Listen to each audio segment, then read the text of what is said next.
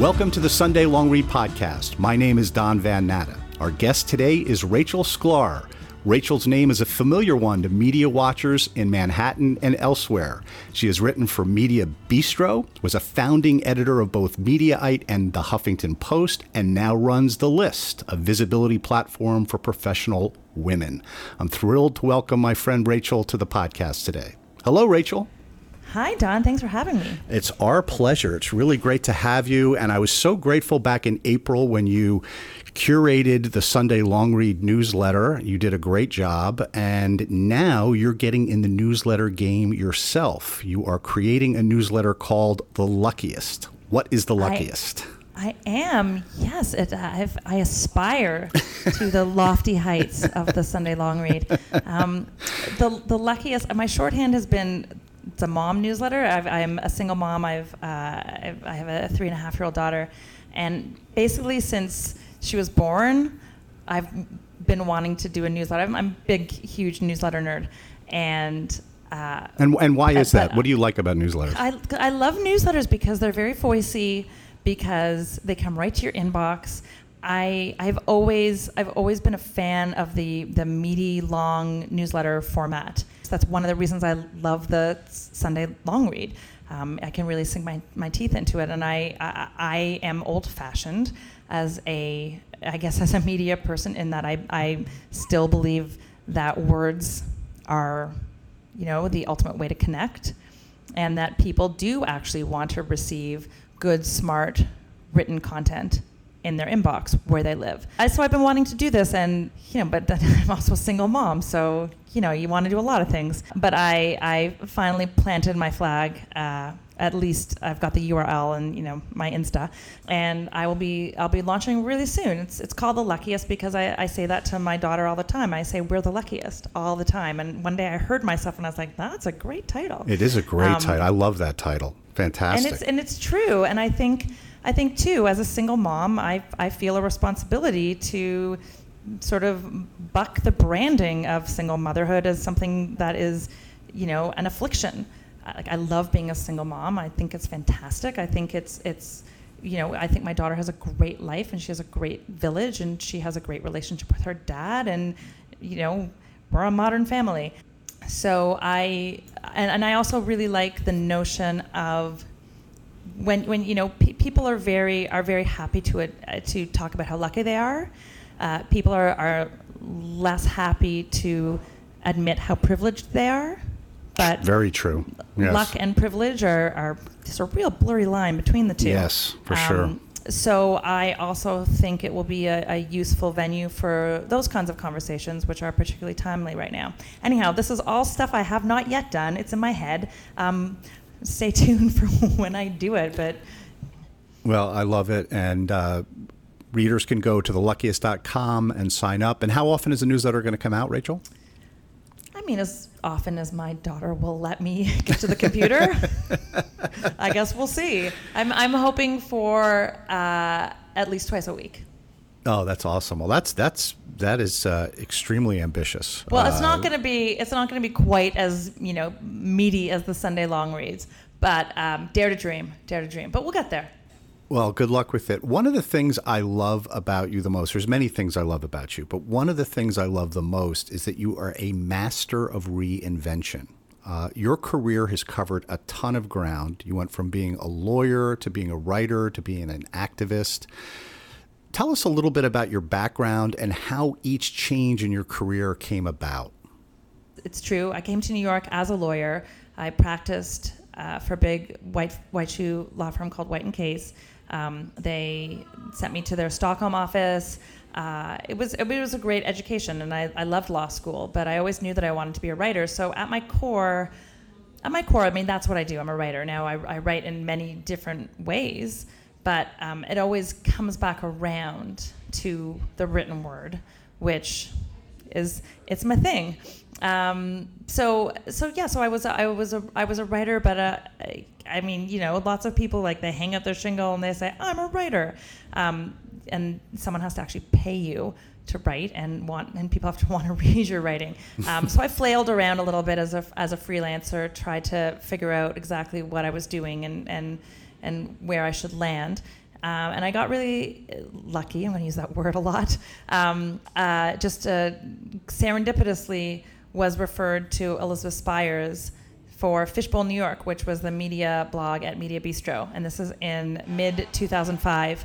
And so I was suddenly a media blogger. And when you're writing about the media, guess what? Suddenly the media pays attention to you. So all these people who would never have responded to my pitch emails were suddenly reading me and meeting me at parties, and um, people I was I was starting to professionally befriend. So that was a real door opener for me. And then just under a year later, I met Arianna Huffington at a party Nick Denton threw for her. And I was really excited to meet her. And I had a Greek friend, and sh- I had her teach me how to say, like, yeah, nice to meet you in Greek. And I sort of like had my little moment with Arianna, And I struck up a, uh, a relationship with her, and which eventually led to her recruiting me to the Huffington Post. And so, again, just great luck and a, a, really just a great time to have been starting out. And I mean, I wasn't. I mean, I was when I was starting out in media. I was in my early 30s, so it's it's sort of the perspective of being a person who's starting out uh, is you know I was it was where many other people were starting out in their 20s after you know graduating college. For me, I had to go through law school, be a lawyer, and then figure out okay, maybe I'm going to do something else. so yeah, so you were you were really training to become a writer while you were in law school, right? I mean, this is you you were you were a practicing writer while in law school. I didn't preparing. think of myself as that, but I. Yeah, but but you were practically right, Rachel. sure. I mean, yeah. I wrote and a so- book. It's yeah, just- I mean, you wrote a book, and you were just- writing. You had you were finding all these outlets to write, which clearly sort of indicates a frustration with the law, or certainly not. Uh, you you were not envisioning yourself necessarily as being a lawyer. You were envisioning yourself as being a writer. This was sort of a detour you took. But as you say, the you know a lot of the skills you learned uh, certainly served you well as a writer. Um, I want to talk about your time at Fishbowl because that's the first time I recognized your work and became a fan of yours very quickly. Of course, like anybody in the media, you were writing about me, so uh, or, or about my business, so I got very interested. go. Yeah, Or your and- friends, right? Or my friends, and um, you know, I was really into Media Bistro, and I remember reading your work in that period. I had just come back in 2005 from London for the New York Times, so I was back in New York after being abroad for a few years and reading your work. And I'm really curious of the media landscape then, and and how you were able to so quickly kind of figure it out. How were you able to make sources? How were you, just as a practicing writer in a space that you had never been in before, sort of gamed it out and wrote with such authority in such a short amount of time? I did not know what I was doing when I started, is the short answer. People whose names I legitimately did not know when, I mean, uh, so many names I didn't know, but I, I still remember, like, I didn't know who Brian Williams was. I didn't know Howard, who Howard Kurtz was. I didn't know who Jack Shafer was. Like, I, these, I, this, wa- it wasn't my world. I was thrown into it, and I just, I just, like worked like a mad woman.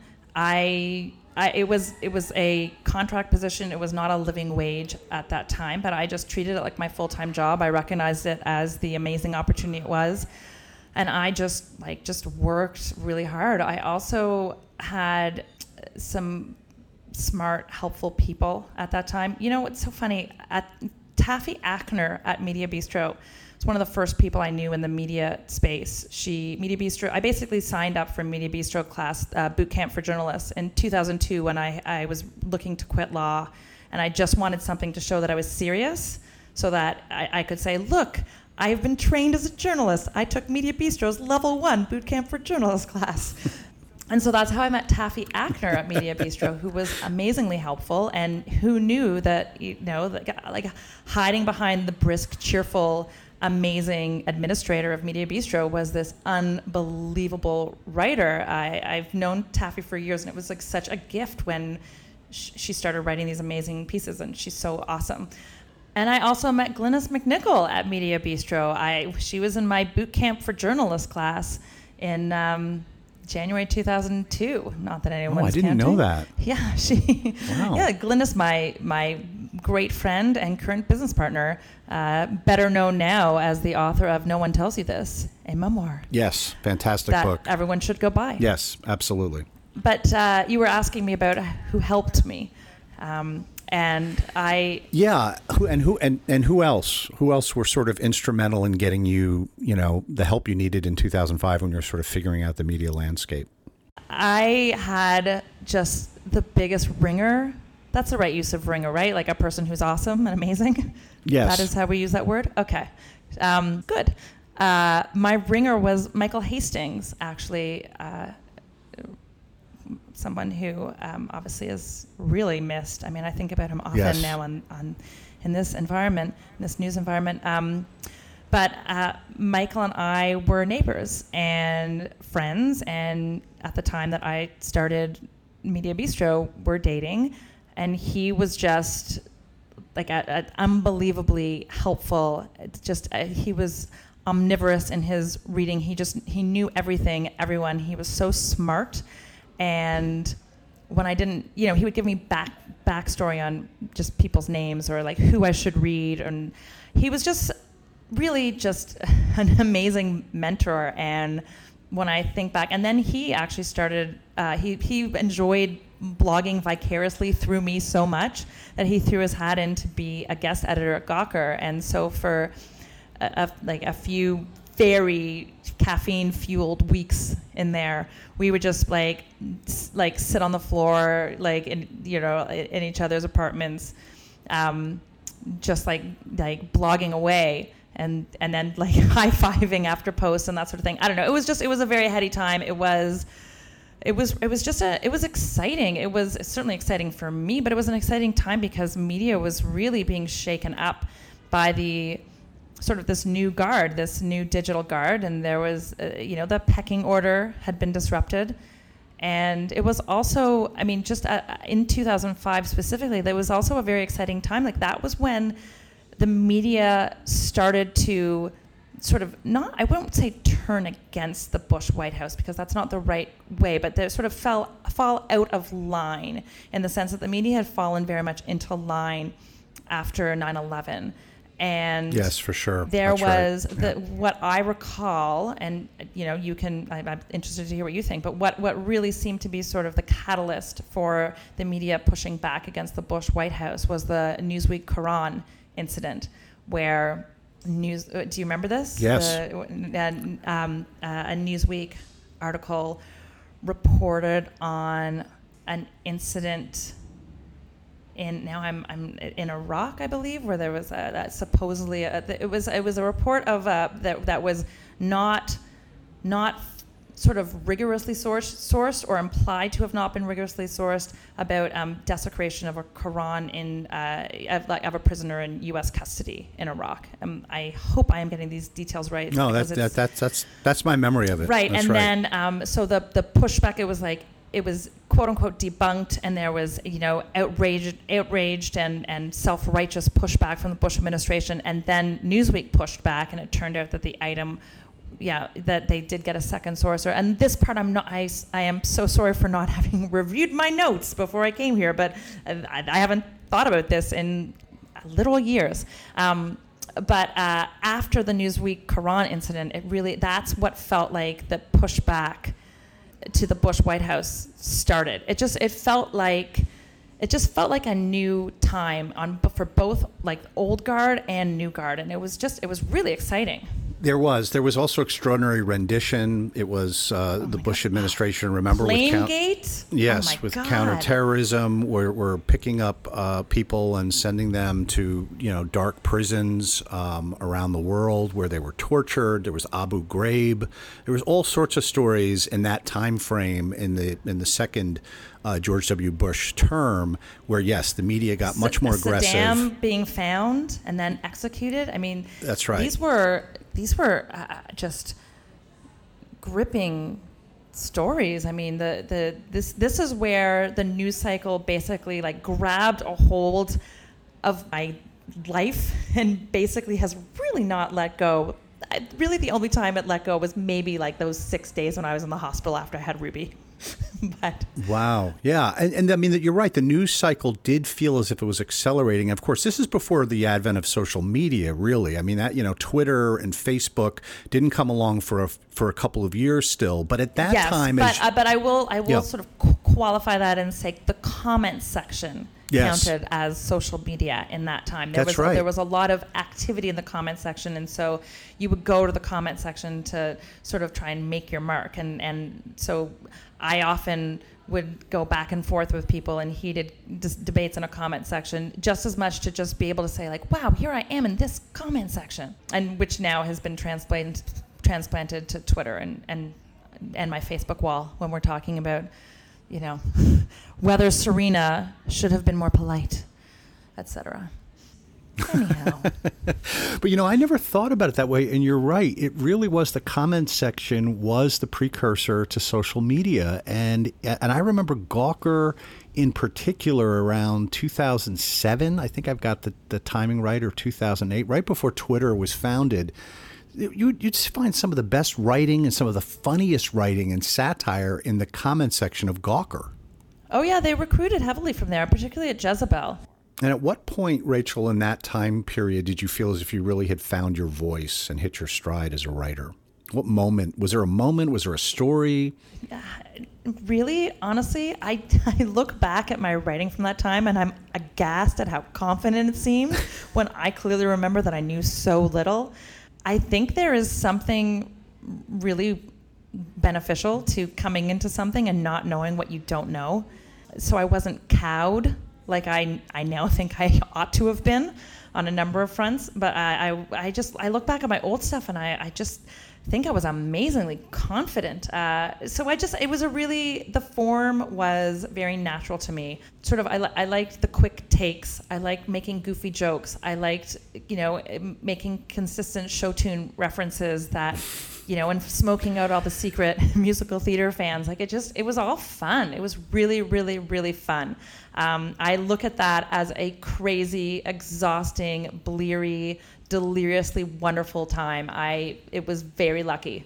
Very lucky. Well, you hit on something that's really important for young writers, and we have a lot of young writers who listen to this podcast, and that is confidence and having confidence despite not knowing what you're doing. And you know, I've talked about this before on this podcast. Not good for presidents, but anyhow. No, it's not good for presidents. It's not good at that level. But when you're first starting out as a writer and you are not confident and you there's a lot you don't know, but still being able to project that confidence as a writer, um, it's sort of like reporting in fear that there's so much out there that you don't know. But then when you finally have to sit down and write something, and a lot of times this isn't a matter of hours when you were blogging, do it with confidence, do it with even a little bit of attitude with pop cultural references like you you used to do all of that is so important and you pulled it off because i had no idea how little you knew at the time as i was reading But can I also remind you that I said that I was treating this like a full time job? So I was working so hard behind the scenes. I was that duck paddling furiously. I was, I mean, I was really just, just, re- I mean, I was working really hard. To, like the reason I was anything got into print was because I, I ended up knowing it, but the only reason I knew it was because I just spent an hour and a half trying to figure it out. Um, and that and I think that's also where my, my lawyerly caution was helpful because I've I've never been one of those I've got to be first people. I've always been been one of those I've got to be right people and it it kills me to yeah, I mean, it happened a lot to be wrong, obviously, but it was, it, you know, I'd, I would, I would work very hard to make sure I, I was not putting something into print that was wildly off base. But yeah, but I, I just think that the, the confidence just came in. Well, first of all, Elizabeth Spiers was amazing. She basically, she let me do a blog post on her personal blog just to figure out how to link and you know and use the use the the software and then was like okay go. And she i should have mentioned her before about what an education i got from her. We would go out for drinks or dinner and i would just listen to her talk. She was so and still is so smart. I mean she's doing some of the best commentary on the just the dumpster fire of what's happening today. Um, and, and I'm so grateful that she worked with Jared Kushner just so she can speak so authoritatively about what a nincompoop he is. Anyhow, that's a kind word I'm using. Yes, it is. I wanted to ask you talk about dumpster fire now. I definitely wanted to get your take on the media landscape today compared to 2005 when you just started out? What what are the differences? What are some of the similarities, if any? How would you compare the two? Everything feels so different. Although many things still are the same in the sense that I still, you know, like like TV still matters. Um, I, I think there are many ways in which online has trumped TV, and certainly everything is more fragmented. But there's no denying that, you know, that uh, like uh, TV moments, particularly live TV moments, uh, are still matter, still go viral, and the resources. I mean, I just I think that one thing that I find myself grateful for, which is ironic, is is the resources that that old school media organizations are now deploying um, investigatively and and uh, I mean obviously look at uh, the Harvey Weinstein. It took teams of amazing reporters to bring the monstrosity of everything he did to light and um, and then Matt Lauer, Charlie Rose. I mean, Irin first got her first tips about Charlie Rose. I think she said like eight years ago, um, and just which is which is remarkable. Them. I mean, just remarkable. You know, yes. Mark yes. Halperin. Yeah, I but these. By the way, these are. All, I, I mean, I definitely had like heard things, experienced things. There's. The, you know, the, you know, we had there was uh, women had the uh, the. Am I allowed to swear? Yeah, of course. I, am I allowed to swear on here? yes. Okay, shitty right. media men list. just making sure. Don't want to offend. Um, like there were, it's, it's, suffice to say, there were not names on that list that, that surprised numerous women. Uh, there were many text chains that I was on, and even that, I, I, was, you know, I was very aware of the sort of generational gap. I didn't even know a lot of these names, and um, and and I will say, I miss Gawker. I do. Yeah. I miss Gawker. I I did not enjoy when they mocked me but it, they really did. They didn't do it that much, and and I, it, to, on balance, I, Gawker probably did more to sort of put me on on the map uh, or whatever, some sort of map, as it were, than than they ever were too mean to me. But uh, more importantly, on a public interest level. Like the work that public that Gawker did in the public interest would really come in handy right now. Um, I mean, there's obviously way more differences in the media world right now. I hear one thing I'll say about for 2018 is people are focused on diversity a lot more than they were in 2005. Uh, the, you know, at the very least, it's pointed out and noted when uh, you know there are stretches of all white men everywhere. I mean, it hasn't quite filtered up into executive suites in uh, the various uh, media organizations. Case in point, look at the CBS board that uh, eventually was arm twisted into getting rid of Les Moonves. But um, you know, so so so we can at the very least give props to 2008 for that. I mean, I guess I don't not give props, but just be glad that you know for incremental change. But you know what?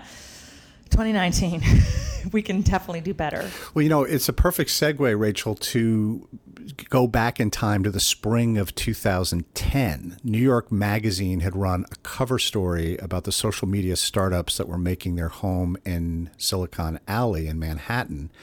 And I think there were 53 people pictured in the layout, and only six were women. And in one photo, a man's foot actually blocked a woman's face.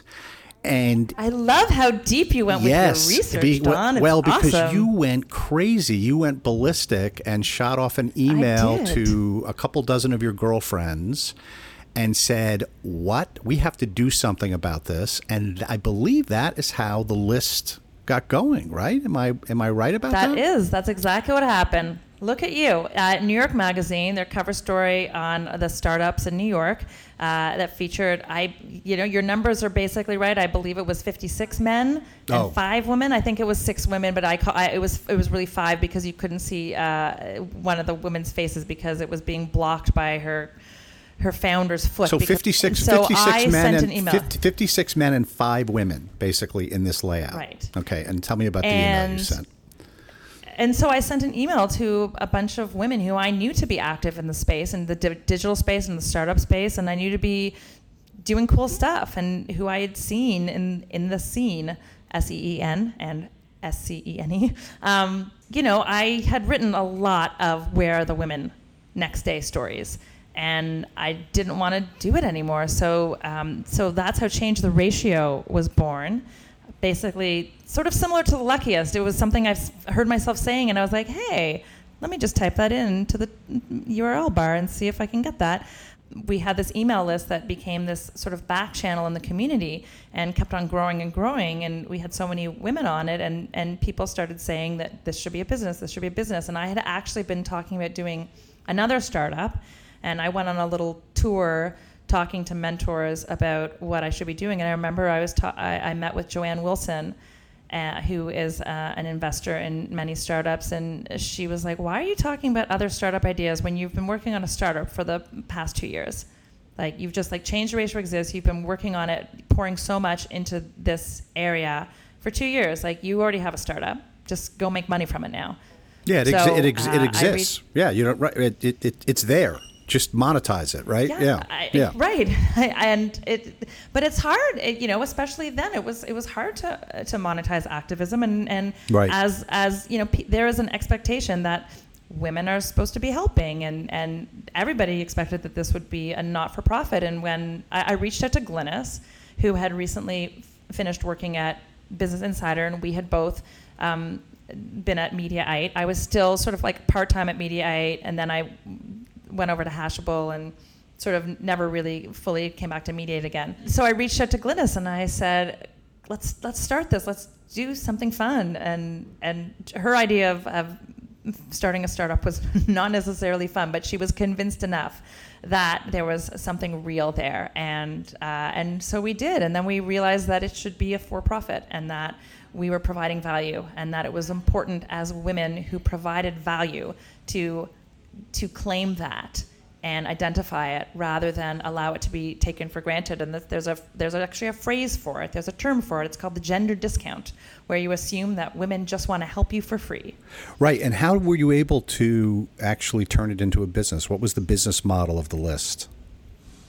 Uh, it was a membership model, and we had a lot of uh, terrific people helping us. Uh, Ruth Ann Harnisch, who is a philanthropist and investor, and who runs the Harnisch Foundation, was an early uh, mentor and sponsor, really, and uh, and she she pointed out the sort of the uh, the membership model of early TED, where you could, you know people were sold lifetime memberships, getting in on the ground floor. Um, and and she she just helped us really think about it as uh, as something where membership was valuable and a privilege and should be treated as such. Now it's very difficult to turn around and ask people who have been on your email list for a bit and, and suddenly say, "Oh, I'd like you to pay me," and we sort of struggled through that process. And if I could do it again, I would do it far less ham-handedly. But that was how, the model. how, how did you do it ham-handedly? This is this is very Well, this is re- like very relevant not- to the Sunday Long Read because we're just beginning a membership model as well. I saw actually, and I will subscribe. Okay, good, Rachel. I absolutely will. But it's it is very difficult to claw something Yeah. back that you've been giving Right. for free. It's also when you have when you particularly for networks. Networks are you know by nature that like they're extremely valuable, but they're also soft and and, and somewhat undefined or, or amorphous. And there's it's like a very blurry line between you know, I'm I want to help you because I want to help you and the perception that I'm only going to help you if you're paying me, which is by the way, it's it's it's question again, I mentioned this before, but it's it's that's question far less in the guise of men selling their expertise um, or selling a service, but because we had already established it, it just it just uh, I and because I'm like I'm such a pleaser and I just uh, conflict averse and I don't know, I, it, we we could have done it much like quicker and more definitively. You know, lessons learned. Um, uh, it, it we did eventually roll it into a model we're really happy with. Uh, it's a membership model. We have great people. Uh, it's invitation only. We have referrals. We make a, a huge effort to make sure that it's representative, um, that we have uh, people from, well, women, women from, um, you know, a n- number of industries and demographics, and just a great group. And Rachel, tell our tell our listeners what the list does for the women. I mean, it's rocket fuel for a lot of the women who are in it. It provides, uh, you Yeah. know, uh, relationships and referrals and job opportunities, and it's it corrects information asymmetries. I remember uh, early on in my time in the tech world, like I was very much in the swim. I knew lots of people. I knew events that were happening. I remember seeing on Twitter all of a sudden a bunch of guys I knew who were all tweeting about being at this event. And I, I was like, I didn't know about this. And it was just a, re- a really crystallized information asymmetries. And a lot, uh, there's a lot of things that you're just not invited to. You just don't know about. It, it has not been raised with you. And, and particularly, you know, in terms of how women and men are socialized. I mean, talk, money discussions and and just uh, there's there was an incredible amount that particularly when I like in my early years uh, or early career years. You know, discussions around money and negotiation and salary expectations. Like, there's there are so so many resources now online for that, but there that did not exist. Um, and and also, sort of germanely to my own life, uh, there was very little uh, transparency around equity, uh, mm-hmm. uh, equity norms for, in terms of if you're a, a, a early at a startup, uh, what's normal for your equity position to be, and and I realized a lot of this, and sort of without getting into too much detail, I unfortunately, you know, ended up not having equity in a startup that I had materially contributed to at the beginning and and I was you know a lawyer. Not only was I a lawyer, but I like. I, I did very well in law school and I got the business prize. What it really means is that these were just like gaping areas of information asymmetry. And I didn't know what I should be asking for with respect to like practical norms around equity grants. And I didn't want to be pushy in asking. And it is my own fault for not getting it in writing because I did not want to be pushy. And so all of this informed my, you know, starting change duration on the list because it was like, man, I'm like in my mid 30s. I'm a former lawyer. I'm pretty sophisticated. What is, you know, a like a 20-something year old woman who just graduated college like might not have access to this stuff. So it, there was a real goal in in correcting information asymmetries for women, and it really, really has done that and continues to do that. Um, and and for that I am proud. So for if if nothing else, and there is actually a lot else, but I'm I'm quite I'm quite proud of the impact the list has had on its members, on on many of its members, and. Glynnis and I often sort of marvel to each other about all the stuff we do in the background that no one knows about. Um, it's a little we're a little Olivia Popish, and and like and I and I, I appreciate that very much. I'm I'm very happy to have that role. It make I am grateful to have that role. I think that there's something to being able to say that like you are do, like doing something to correct, you know, to, like you are being something that you needed when you were younger. Well, listening to you talk, you you really Rachel and Glynnis as well, you guys were pioneers because you were really so far ahead of the curve in creating this sort of community where women were going to help each other and do help each other and still do before the Me Too movement, before the Trump presidency uh, brought a lot of this to the forefront. I would imagine that in the last two years, the membership has just skyrocketed, right? I mean, it, has the Trump presidency and the Me Too movement, I guess, been good for the list? I wouldn't ever call it good for anyone. Um, I would never say that. Uh, I will say that it certainly uh, sort of created awareness of how urgent the need is and, and how ridiculous you know the problem is and it's that's much more eloquently yeah. put than the way I said it. no, sure. and it also, um, you know, we talk about patriarchy, smashing the patriarchy, like we talk about white privilege, yeah. we talk about white supremacy. These are mainstream terms that are used in a mainstream way, and I, I and that is a new, that is new. That is a new thing from even five years ago. So uh, I think I'm I'm super heartened to see all of the amazing women in this space. And as i as i've said especially when someone's like oh are you like jealous or do you think someone's you know horning on your beat or whatever? Like no there is so much room because women people of color women of color i mean just underrepresented groups in general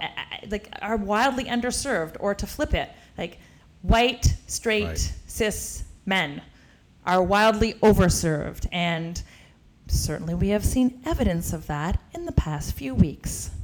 Anyhow. Rachel, what are your main objectives as an activist? I mean, I, I, you know, smash the patriarchy, like correct injustice, see bad people punished, see, you know, see stolen children return to their parents along with, you know, restitution. Right. I, I, it's, it's been an infuriating and upsetting term, presidential term. Um, I, you know, I right those objectives. Those objectives grow, I'd imagine, right every day with the president. They really do. It's it is it is a tragedy, and I was I'm so I'm Canadian as as I can't remember if we discussed, but I'm Canadian, and a, a friend. I remember uh, last year I was uh, catching up with a friend from home, and she was asking sort of what what am I doing? What am, what takes up my time? And I said, I like I, I don't know how to explain this if you're not in the U.S., but just the news cycle takes up so much time, like responding to news events because they impact yes. you. And I mean, it is it is insane how much work, time, money, energy people have to put into the political process. You know, think about how it was in the Obama presidency how much time you spent thinking about your government. So much less time. Um, I it's it is just appalling to me and very and I am Canadian and cannot vote and I hope that you know no one kicks me out on the basis of this podcast because I don't know I could be on that media enemies list.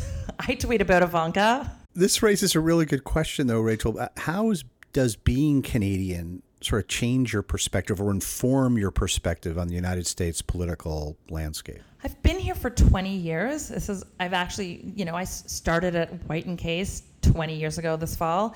Um, so as an adult, as a as an engaged as an adult engaged in politics, I actually only really do have the the the American system um, as, as as my default.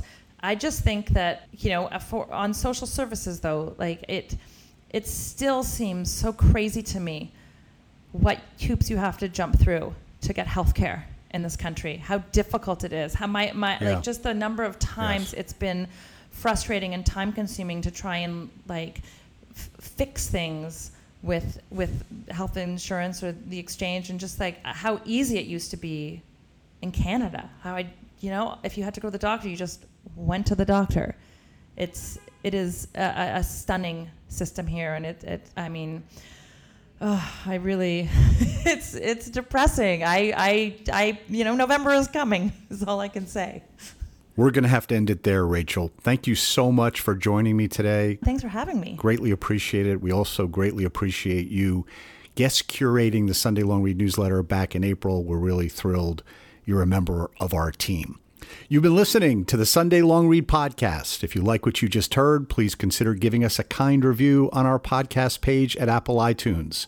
This podcast is a byproduct of the Sunday Long Read newsletter. Every Sunday morning at 8 a.m. Eastern Time, the best journalism of the previous week drops in your inbox. If you haven't yet subscribed, we urge you to do so at www.sundaylongread.com backslash subscribe. We had a lot of issues, technical problems with the podcast today. There was some background noise. We had a lot of drops with Wi Fi problems. So, uh, uh, again, Carrie Barber, our producer, did a fantastic job splicing it all together for your listening pleasure. Thank you, Carrie, as always, for all of your great hard work. This has been the Sunday Long Read Podcast. My name is Don Van Natta. We'll be back again soon with another great guest. Thanks for listening.